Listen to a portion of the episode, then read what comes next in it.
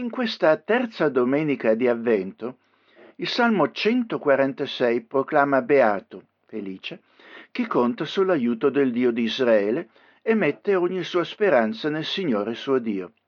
Egli è il Signore che ha fatto il cielo e la terra, il mare e tutto quello che esiste, colui che sempre mantiene la sua parola. Lo ha fatto nel Salvatore Gesù Cristo, al quale egli ci ha uniti. Egli, Gesù, è per noi la sapienza che viene da Dio.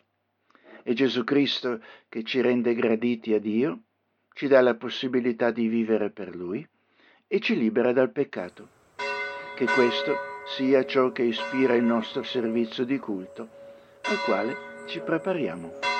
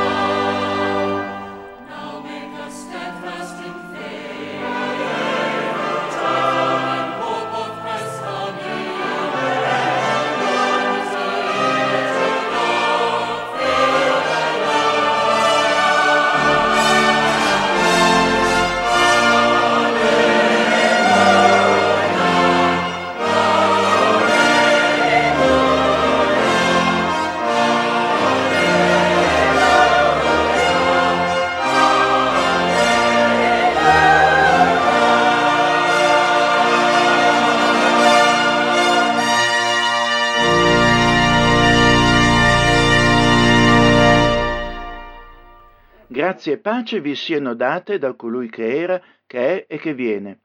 Il nostro aiuto è nel nome di Dio che fa risplendere fra noi la luce della sua presenza in Gesù Cristo. Amen. Per iniziare il nostro culto ascoltiamo alcune espressioni del Salmo 146. Beato colui che ha il Dio di Giacobbe per suo aiuto e la cui speranza è nell'Eterno, suo Dio, che ha fatto il cielo e la terra il mare tutto ciò che è in essi, che mantiene la fedeltà in eterno, che fa ragione agli oppressi, che dà del cibo agli affamati. L'Eterno libera i prigionieri, l'Eterno apre gli occhi ai ciechi, l'Eterno rialza gli oppressi, l'Eterno ama i giusti, l'Eterno protegge i forestieri, solleva l'orfano e la vedova, ma sovverte la via degli empi. L'Eterno regna per sempre. Il tuo Dio, o Sion, regna per ogni età. Alleluia. Preghiamo. Onnipotente Dio, santifica il nostro culto, fa che ricevendo con gioia l'annunzio della tua parola, siamo trasformati a immagine del Figlio tuo e Signore nostro Gesù Cristo, benedetto in eterno. Amen. Lodate il Dio vivente per sempre lo loderò. Fe non aver nei potenti, non c'è salvezza nell'uomo, il suo respiro sen va e il suo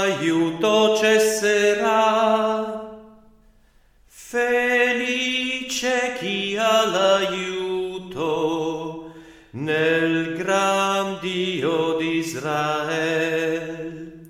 Cielo e terra ha creato, il mare e ciò che in è. Giustizia gli umili fa,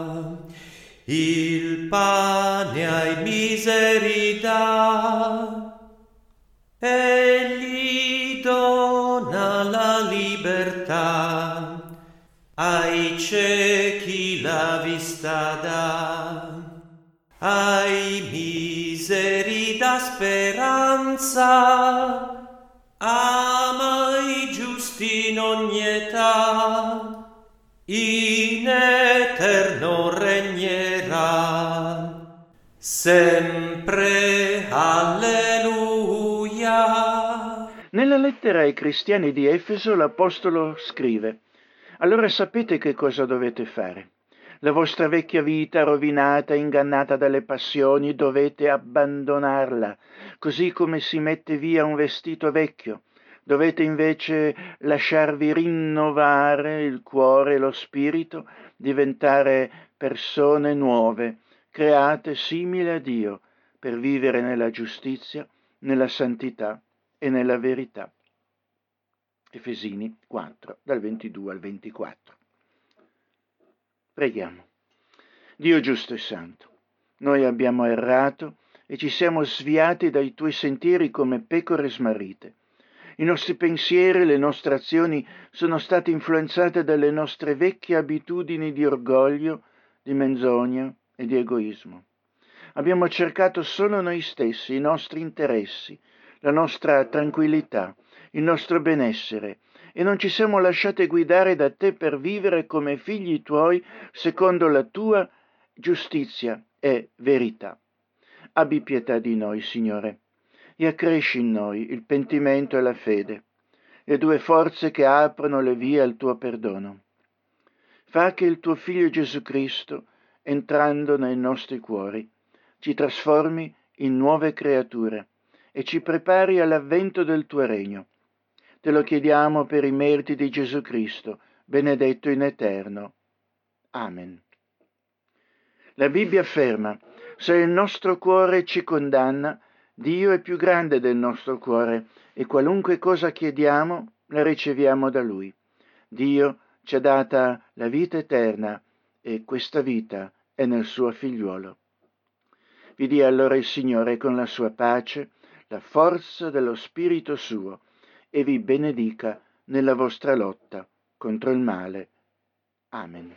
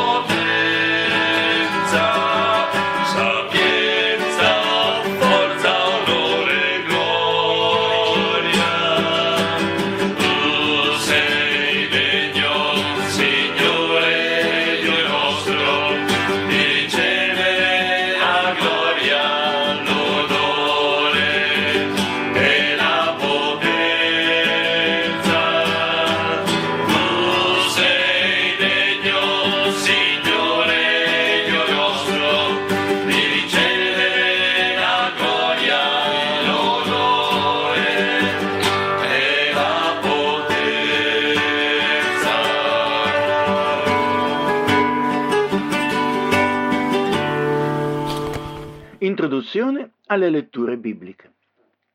Il Salmo 146 che già abbiamo ascoltato all'inizio del nostro servizio di culto proclama beati coloro che hanno per loro aiuto il Dio vero e vivente, colui che ha rivelato se stesso ai patriarchi del popolo di Dio, Abramo, Isacco e Giacobbe. Egli infatti nel suo amore libera, rialza, protegge, solleva. Un'esperienza ancora attuale per chi a lui si affida. Nel deserto di questo mondo, egli ha tracciato la via della giustizia, una strada maestra sicura per la quale non potremo smarrirci, perché porta alla destinazione di ogni bene. Questo è il messaggio di Isaia 35, la nostra seconda lettura. La terza lettura da Giacomo 5 ci esorta alla paziente perseveranza del vivere la nostra vita secondo le indicazioni della parola di Dio, perché presto vedremo il Salvatore venirci incontro. La quarta lettura dal Vangelo di Matteo, sulla quale sarà basata la predicazione di oggi, ci mostra in che modo Giovanni il Battista, il precursore del Cristo, verifica che effettivamente Gesù di Nazareth è il promesso Salvatore. Facciamo nostro il suo spirito critico. Le nostre verifiche non ci deluderanno.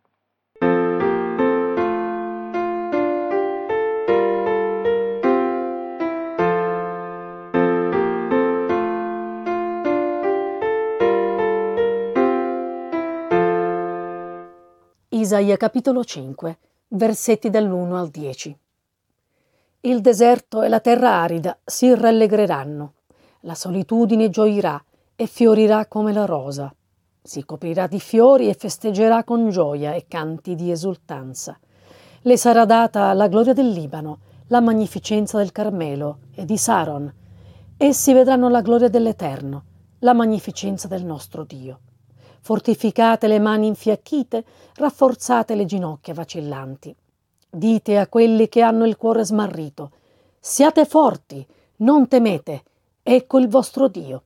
Verrà la vendetta, la retribuzione di Dio. Verrà Egli stesso a salvarvi. Allora si apriranno gli occhi dei ciechi e saranno sturati gli orecchi dei sordi. Allora lo zoppo salterà come un cervo e la lingua del muto canterà di gioia, perché delle acque sgorgeranno nel deserto e dei torrenti nella solitudine.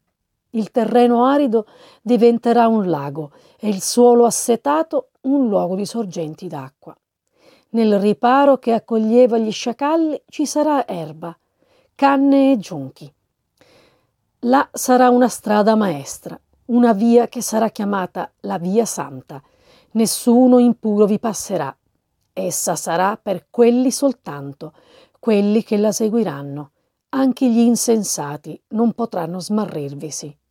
In quella via non ci saranno leoni, nessuna bestia feroce vi metterà a piede o vi apparirà, ma vi cammineranno i redenti, i riscattati dall'Eterno torneranno, verranno a Sion con canti di gioia una gioia eterna, coronerà il loro capo, otterranno gioia e letizia, il dolore e il gemito fuggiranno.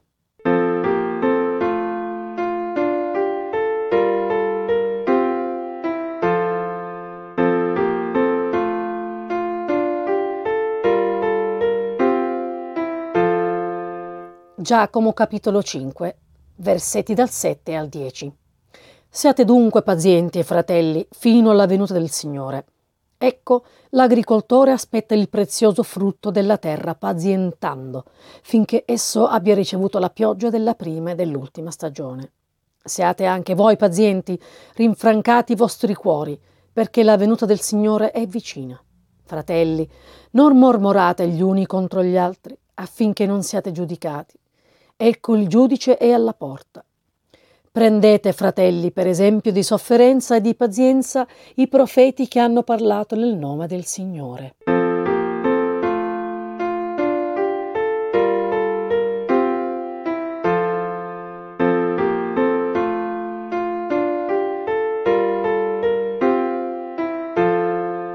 Preghiamo. Onnipotente Dio, che in Gesù Cristo ci hai visitati facendoci conoscere la tua misericordia. Ti benediciamo per aver inviato il Redentore nella nostra umanità inferma e peccatrice. E ti lodiamo perché hai offerto a noi tutti, nel tuo Figlio, la libertà di amarti, di servirti nell'attesa della tua venuta gloriosa. A te siano la lode e l'adorazione nei secoli dei secoli. Padre Celeste, che hai affidato alla tua Chiesa il tesoro della tua rivelazione, rinnova la nostra vita, affinché non corriamo il pericolo di essere sordi all'annuncio dell'Evangelo. Fa che possiamo camminare nelle vie della tua giustizia, rendendo testimonianza al tuo nome, e che un giorno possiamo conoscere la risurrezione e la vita eterna nel tuo regno. A te siano l'onore e l'imperio nei secoli dei secoli. Dio di bontà, ti raccomandiamo a uno a uno tutti i membri della comunità cristiana alla quale apparteniamo. Comunica loro la tua volontà con chiarezza, affinché sappiano come vivere al tuo seguito e al tuo servizio. Aiutali a compiere la loro vocazione con allegrezza e semplicità di cuore. Benedici il popolo nel quale viviamo fa che conosca che tu sei il vero pastore, affinché nessuno mai si senta solo, ma tutti sappiano trovare in te il ristoro e l'aiuto occorrenti. Sostieni coloro che lottano per la pace e la giustizia nel mondo, soccorri i poveri e i sofferenti, fa sorgere in tutti gli uomini un vivo desiderio di una vita associata, ispirata al tuo amore. A te la gloria, nei secoli dei secoli. Amen.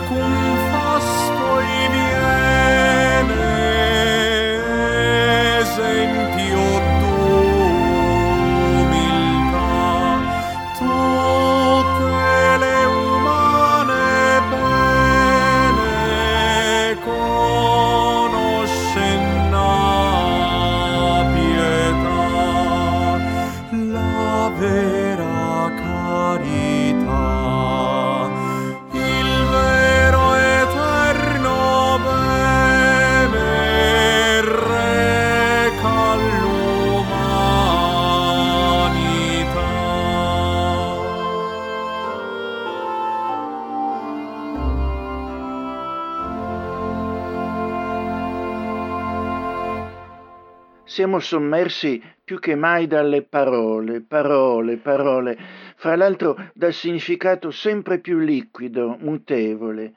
Politici e leader religiosi fanno discorsi, esortazioni, dichiarazioni di intenti, promesse, danno consigli e ricette.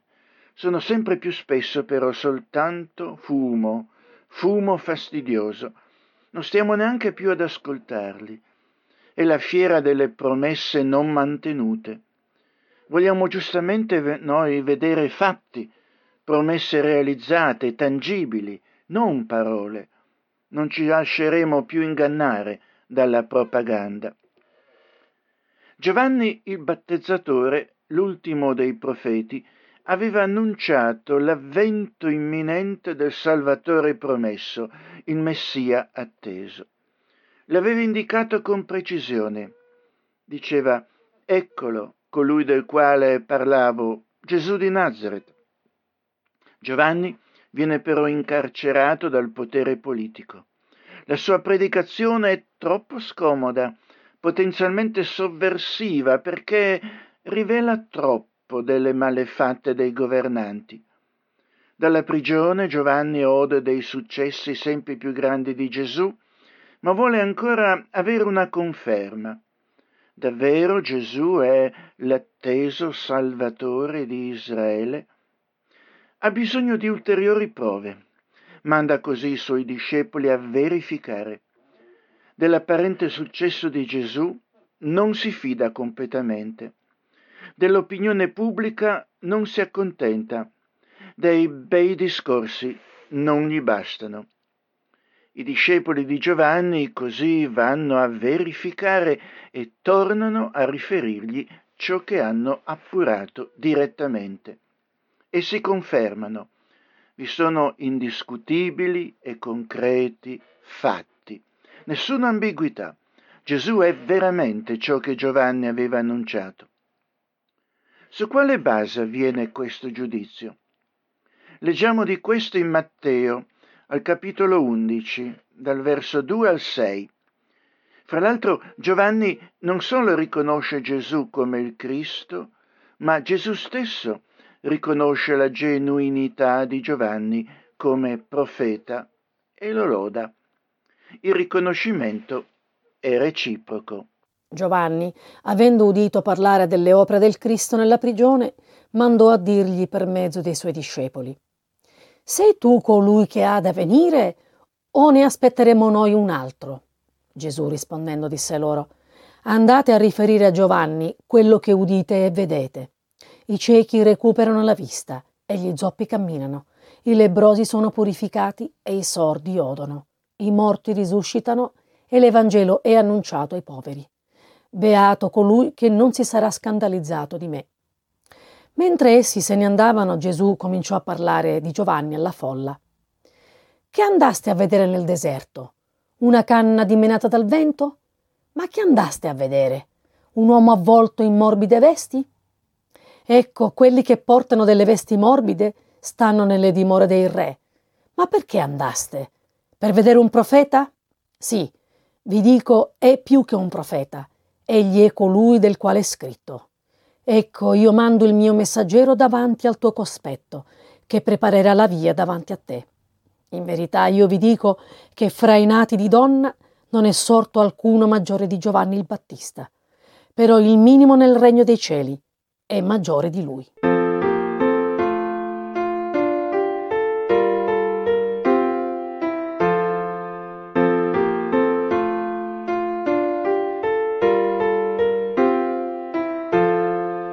Agli israeliti, attraverso gli antichi profeti, Dio aveva fatto la promessa che un giorno sarebbe giunto il Salvatore, il Salvatore per eccellenza, il Messia. La sua venuta avrebbe significato il riscatto della loro nazione e la sconfitta definitiva di tutti i loro nemici. Egli avrebbe inaugurato un'era di giustizia, di pace e di prosperità, la liberazione da ogni male. Ecco così che Giovanni, l'ultimo dei profeti, aveva indicato Gesù di Nazareth come colui che, che tutti loro stavano aspettando, il compimento delle promesse di Dio. Si era così diffuso un grande entusiasmo. I nemici della loro nazione, con i loro compiacenti servi, sembravano però più forti che mai e lo stesso Giovanni, per farlo tacere, era stato appunto arrestato e imprigionato. L'attesa rivoluzione sembrava effettivamente non materializzarsi. Giovanni si era forse sbagliato? Gesù era forse solo uno dei falsi cristi che ogni tanto sorgevano raccogliendo attorno a sé un movimento che sarebbe stato ben presto soppresso, soffocato. Pone così delle domande critiche. Sei tu colui che deve venire o ne aspetteremo un altro? La risposta di Gesù è considera i fatti. Andate a riferire a Giovanni quello che udite e vedete. I ciechi recuperano la vista, gli zoppi camminano, i lebrosi sono purificati e i sordi odono, i morti risuscitano e l'Evangelo è annunziato ai poveri. Tre cose vanno però dette su questi fatti che Gesù indica. Essi devono essere sempre coerenti con la rivelazione biblica, devono manifestare un concreto beneficio fatto a corpo e anima di coloro che lo ricevono e devono essere sostanzialmente diversi da ciò che questo mondo può offrire.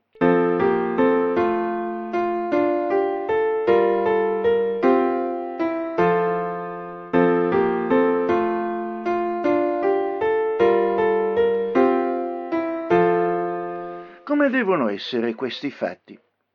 Ecco, in primo luogo devono essere fatti coerenti con quanto le scritture profetiche avevano annunziato. Il riferimento qui è preciso. Ciò che uno dei profeti maggiori aveva annunciato, tra gli altri, deve realizzarsi.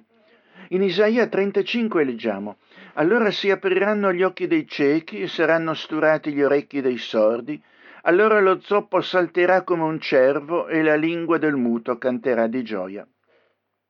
Il principio è il seguente, e non solo per l'autenticità di Gesù di Nazareth. Le sacre scritture, vale a dire la parola di Dio, deve essere quella che interpreta autenticamente i fatti, quelli che riguardano Gesù, come pure ogni altro fenomeno di questo mondo, non le impressioni soggettive e i pregiudizi. Il nostro criterio per conoscere ver- veracemente la realtà è la parola di Dio. Le cose sono come Dio dice che siano. Essa soltanto, la parola di Dio, ci fornisce il discernimento che ci è necessario per valutare i fatti. Contrariamente a quanto alcuni sembrano pensare, non esistono fatti allo stato grezzo, fatti oggettivi e crudi che siano privi di interpretazione. Quando ce ne giunge notizia, l'interpretazione di un fatto è sempre soggettiva e dipende dai presupposti che ha l'interprete. Quando i presupposti di un fatto sono errati, pure l'interpretazione che viene data di quel fatto è ingannevole. Eh, la dobbiamo analizzare bene per qualsiasi fatto di cui riceviamo notizia in ogni campo. Qual è l'agenda che sta dietro a quella notizia come ci viene data? Se chi interpreta quei fatti, specificatamente qui, al riguardo di Gesù, è un non credente, questi li valuterà in modo errato o pregiudiziale a causa di quella che è stata chiamata la distorsione cognitiva del, dell'essere umano dovuta al peccato, il suo pregiudizio negativo. Questa distorsione cognitiva lo porterà sempre inevitabilmente a trovare spiegazioni di quel fatto avverse a Dio. Un incredulo, ad esempio, cercherà sempre di trovare per i miracoli operati da Gesù delle spiegazioni naturali, oppure persino negherà che siano eh, effettivamente avvenuti, dicendo magari che si tratta di trucchi, miti, fantasie o chissà che altro. Il non credente negherà ostinatamente, a causa dei suoi pregiudizi negativi avversi a Dio, che Gesù è il Cristo di Dio, esattamente come facevano allora i suoi nemici l'interpretazione autentica dei fatti, però, è sempre quella fornita da Dio stesso nella rivelazione biblica. Nel nostro caso le opere di Gesù sono il compimento di quanto le scritture profetiche affermano. Gesù che non commise peccato e nella cui bocca non si è trovato mai inganno, risponde agli inviati di Giovanni con una spiegazione che rimanda il significato delle sue opere alle testuali parole del profeta Isaia. Giovanni le riconoscerà come tali e quindi la spiegazione che Gesù fa della sua attività gli è pienamente sufficiente per confermare che davvero Gesù è l'atteso Messia. Essa, questa spiegazione, risuona nel suo spirito come genuina. Indubbiamente però la questione è complicata. Non tutte le opere potenti, quelle che chiunque potrebbe affermare di fare, provengono da Dio. Nel caso, per esempio, dell'Anticristo, la scrittura dice, la venuta di quell'empio avrà luogo per l'azione efficace di Satana con ogni sorta di opere potenti, di segni e di prodigi bugiardi, con ogni tipo di inganno e di iniquità a danno di quelli che periscono, perché non hanno aperto il cuore all'amore della verità per essere salvati. Perciò Dio manda loro una potenza d'errore perché credano alla menzogna affinché tutti quelli che non hanno creduto alla verità, ma si sono compiaciuti nell'iniquità, siano giudicati. Questo in 2 Tessalonicesi 2 del 9 al 12. Il necessario discernimento lo possono avere coloro il cui cuore Dio ha aperto all'amore per la verità e sono animati dallo Spirito di Dio come afferma l'Apostolo, tutti quelli che sono guidati dallo Spirito di Dio sono figli di Dio. Lo Spirito stesso attesta insieme con il nostro Spirito che siamo figli di Dio, come pure, perché siete figli, Dio ha mandato lo Spirito del Figlio suo nei nostri cuori che grida Abba, Padre. Questo in Galati 4, 6.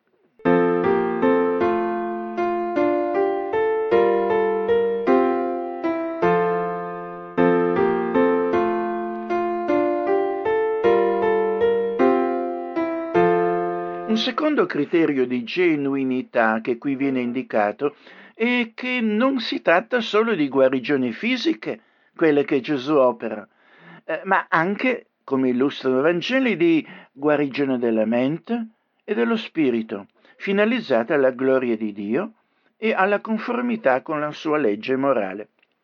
Esse comportano conseguenze benefiche per l'individuo nella sua interezza, come pure per la società l'espressione di testi come Isaia 35 lo illustrano.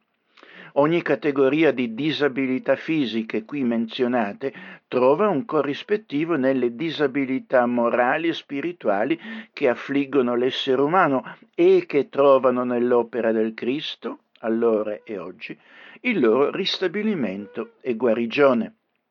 Cristo Gesù è colui che toglie, sradica il peccato dal mondo dal cuore umano.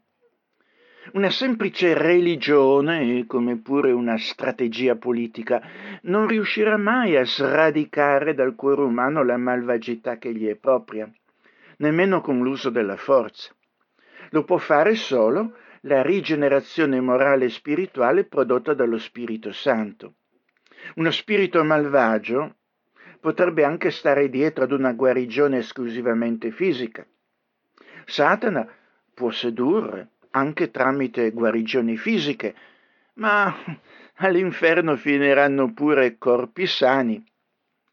Come Gesù tratta chi è posseduto da spiriti immondi lo dimostra. Satana ne viene scacciato e stabilisce una vita morale conforme all'espressa volontà di Dio. Questa è una prova inconfutabile della genuinità messianica di Gesù. Ricordate? Cosa dice la scrittura? In Matteo 12, ma i farisei udendo ciò dissero, costui non scaccia i demoni se non per l'aiuto di Belzebù, principe dei demoni. Gesù, conoscendo i loro pensieri, disse loro, ogni regno diviso contro se stesso va in rovina, e ogni città o casa divisa contro se stessa non potrà reggere. se Satana scaccia Satana, egli è diviso contro se stesso. Come dunque potrà sussistere il suo regno? Ma se è con l'aiuto dello Spirito di Dio che io scaccio i demoni, è dunque giunto fino a voi il regno di Dio.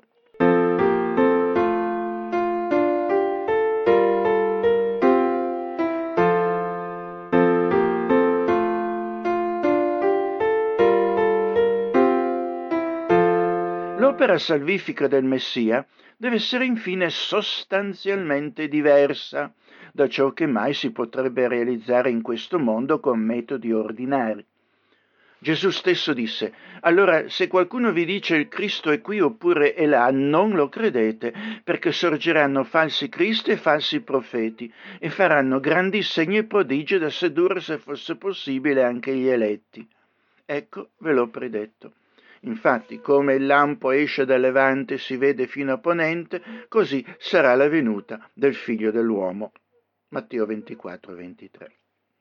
La rivoluzione messianica è molto diversa dalle sanguinose e violente rivoluzioni di questo mondo, perché parte dalla trasformazione del cuore della persona per allargarsi gradatamente alla società umana e al mondo. Questa rivoluzione rientra nella categoria del già e non ancora. L'opera del Messia è graduale e si manifesterà compiutamente quando egli, come ha promesso, tornerà. Si veda quanto dice l'Apostolo Giacomo nella sua epistola sulla pazienza del credente che, come un agricoltore, dopo aver seminato e prendendosi cura delle sue piante, attende il momento del raccolto dei frutti. In particolare, l'opera del Messia è rivolta ai poveri. Questa è la buona notizia, l'Evangelo del Regno di Dio che sopravviene in Gesù. Essi non, non sono solo tanto chi in questo mondo è privo di risorse materiali e di capacità, ma soprattutto chi, privo di pretese, non si aggrappa alle sicurezze fallaci di questo mondo e si affida completamente all'opera del solo Cristo Gesù. I poveri, però, sono anche coloro che sono privi o rinunciano a, a, a, tutti quei presupposti errati che impediscono loro di abbracciare Cristo Gesù senza riserve, perché sarebbero loro di ostacolo. Ecco perché Gesù qui soggiunge e beato è colui che non trova in me motivo di scandalo. Gesù infatti scandalizza chi si accosta a lui con idee sbagliate sul suo insegnamento e ministero. Il Cristo dei Vangeli scandalizza chi va a lui con pregiudizi. Quel Gesù scandalizza ancora oggi molti perché non corrisponde alle loro errate idee preconcette. Il più grande scandalo rimane ancora oggi chi non può accettare un Messia che muore in croce. Fintanto che voi rimarrete attaccati ai vostri pregiudizi, preconcetti, non potrete mai comprendere e ricevere i benefici della venuta di Gesù, il vero e unico Messia. Che il Signore faccia cadere dalla vostra mente ogni preconcetto. Come dice Salmo 146, beato colui che ha il Dio di Giacobbe per suo aiuto e la cui speranza è nel, nell'eterno suo Dio che ha fatto il cielo e la terra, il mare e tutto ciò che è in essi, che mantiene la sua fedeltà in eterno, che fa ragione agli oppressi, che dà cibo agli affamati. L'Eterno libera i prigionieri, l'Eterno apre gli occhi ai ciechi, l'Eterno rialza gli oppressi, l'Eterno ama i giusti, l'Eterno protegge i forestieri, solleva l'orfano e la vedova, ma sovverte la via degli empi.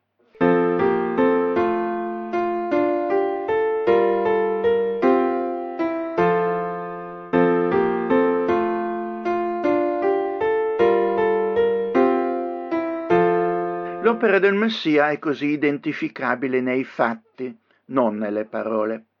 Giovanni il Battezzatore l'aveva voluto verificare nell'opera di Gesù e non ne era stato deluso. Si tratta però di fatti qualificati e considerati dalla prospettiva di Dio. Che vuol dire questo? L'abbiamo visto oggi in modo sommario. perché si potrebbe dire molto di più a questo riguardo, ma il tempo non ce lo permette. Devono essere fatti in assoluta coerenza con l'intero complesso della rivelazione biblica, perché essa è il criterio della verità di Dio devono manifestare un concreto beneficio fatto a corpo e anima di coloro che lo ricevono ed estendersi all'intero complesso della società umana in ogni sua sfera. E se devono infine essere sostanzialmente diversi da ciò che questo mondo può offrire che allora il metodo di verifica di Giovanni il battezzatore diventi pure il nostro quando valutiamo la persona e l'opera di Gesù Cristo, allorché essa ci viene offerta dall'annuncio dell'Evangelo. Signore Gesù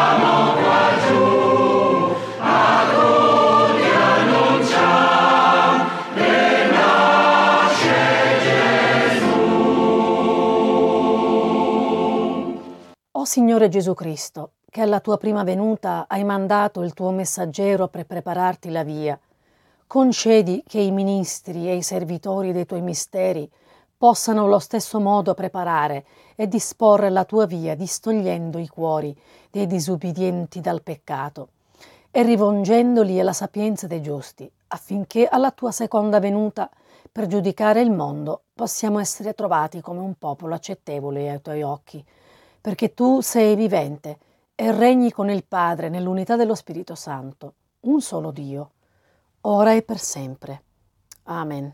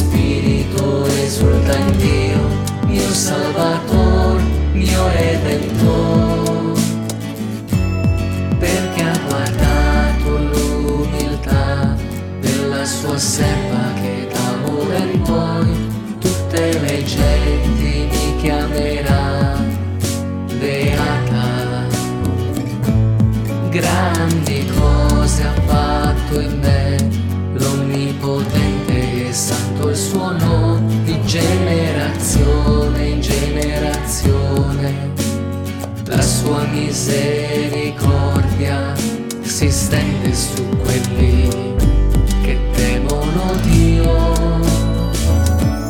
L'anima mia magnifica il mio Signore ed il mio spirito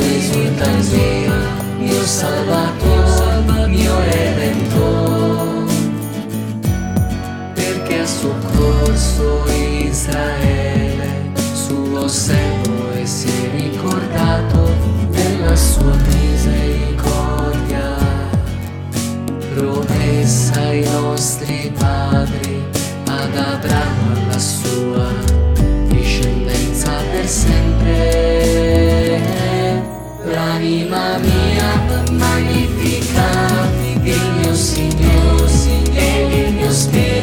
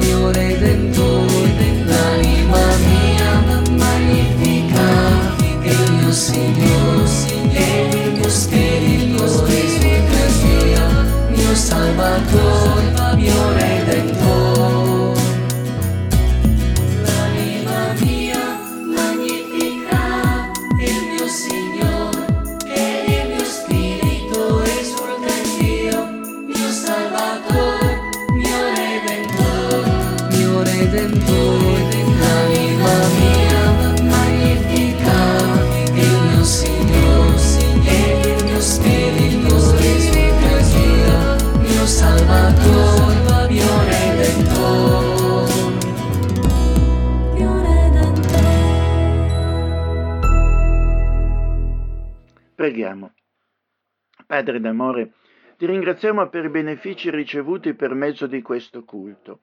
Accompagnaci ora con le tue benedizioni, esaudendo le preghiere che ti offrono tutti i tuoi figliuoli nel nome di Gesù Cristo, nostro unico mediatore, il quale ci ha insegnato a pregarti così.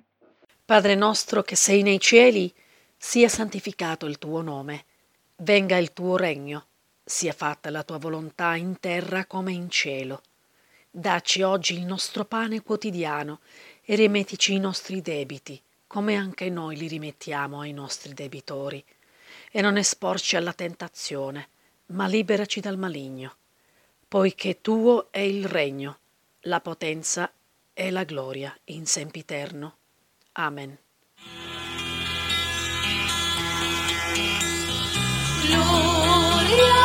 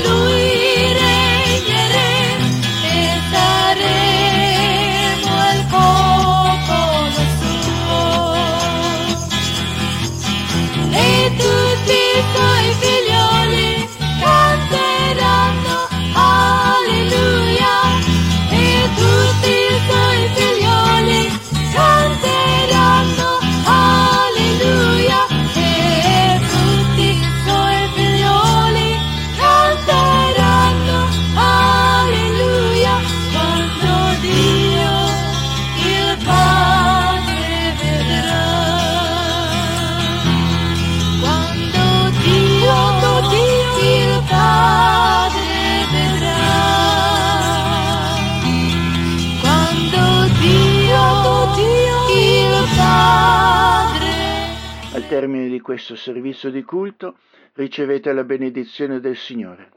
La grazia del nostro Signore Gesù Cristo sia con tutti voi e con tutto il suo popolo su tutta la terra.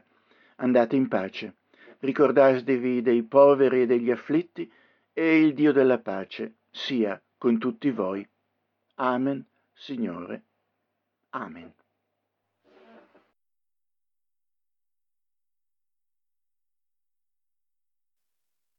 Música